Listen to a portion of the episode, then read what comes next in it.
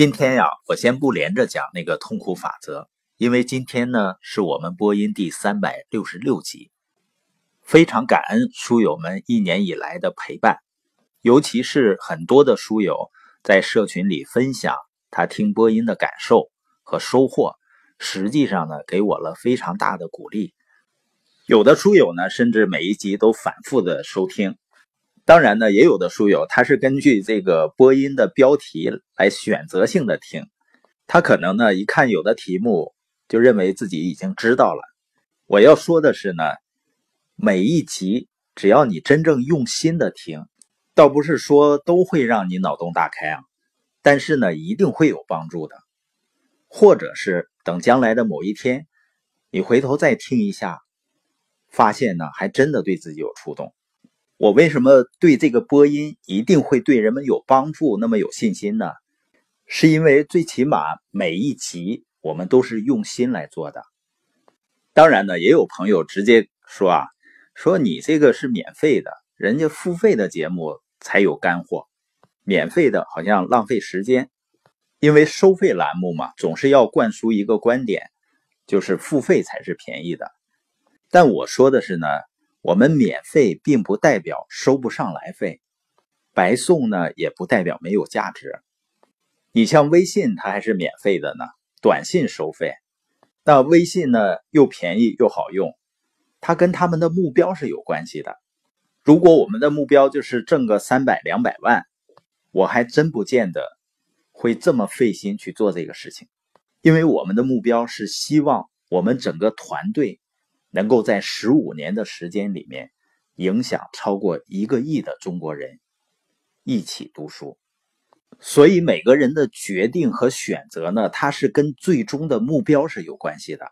那也就牵出我们今天最重要的话题，就是人的一生中最重要的是什么。那前几天呢，我去东北方向见到一个即将博士后毕业的朋友，他在呢一个高校当老师，同时呢也是为省教育厅去培训一些学校的校长。他同时呢也是一个非常虚心的人啊，因为跟我通微信的时候呢，他的第一句话就说我是您的学生。你看啊，从知识的量上来说，我肯定是不如他的，因为今年他将近40岁，那么他一直在学习。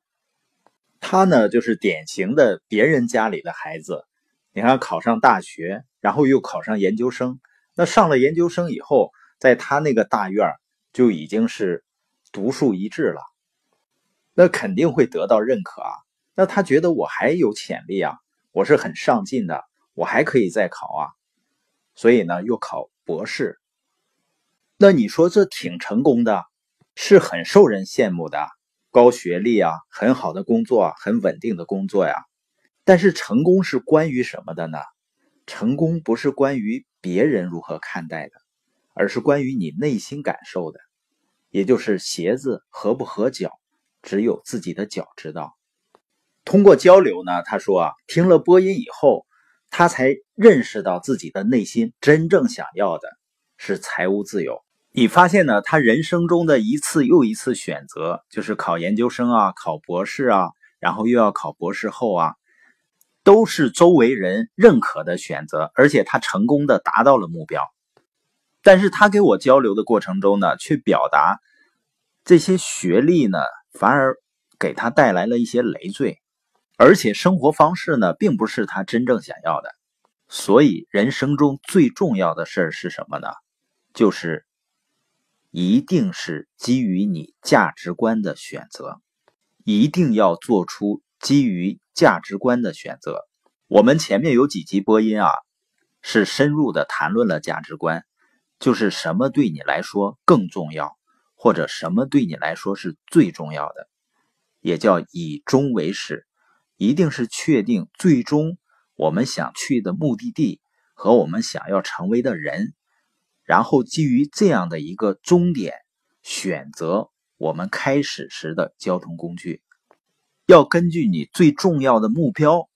来选择。为什么这么重要呢？你比如说生活中的剩男剩女，那他们大多数是怎么思考的呢？他们真的是没有碰上某方面条件非常不错的人吗？那他们中的多数人是这样的，都认为自己的要求呢，实际上并不高。我也不求说是特别有钱，也不求呢长得特别好看。他们是这样想的，那长相呢不是特别好看，但总不能太丑吧，个子呢也不能太矮吧，那还得有点生活情趣啊，不要非常有钱，但也不能收入太低，那学历呢也不能太差。你看起来呢确实各个方面的要求都很一般，都没有要求最好的，只要求呢中等以上，那咋就找不着呢？但你发现呢，他要求是中上等，也就是说每个要求都剩下1/3的选择，但是有很多要求的时候，最终只剩下差不多4/1000的选择了。而一个人在婚龄期间呢，能够足够深入了解的人数绝对不会超过150人的，包括同性。那么4/45的概率就说明得20-30年才能够遇到。那还没算上另外一个因素呢，就是对方也在挑啊。那些没剩下的人，他们是怎么想的呢？他们的思考模式是这样的，对方只要满足其中最重要的一条，所以呢，基于价值观的选择非常简单，就是盯住最重要的，而不是那些不重要的。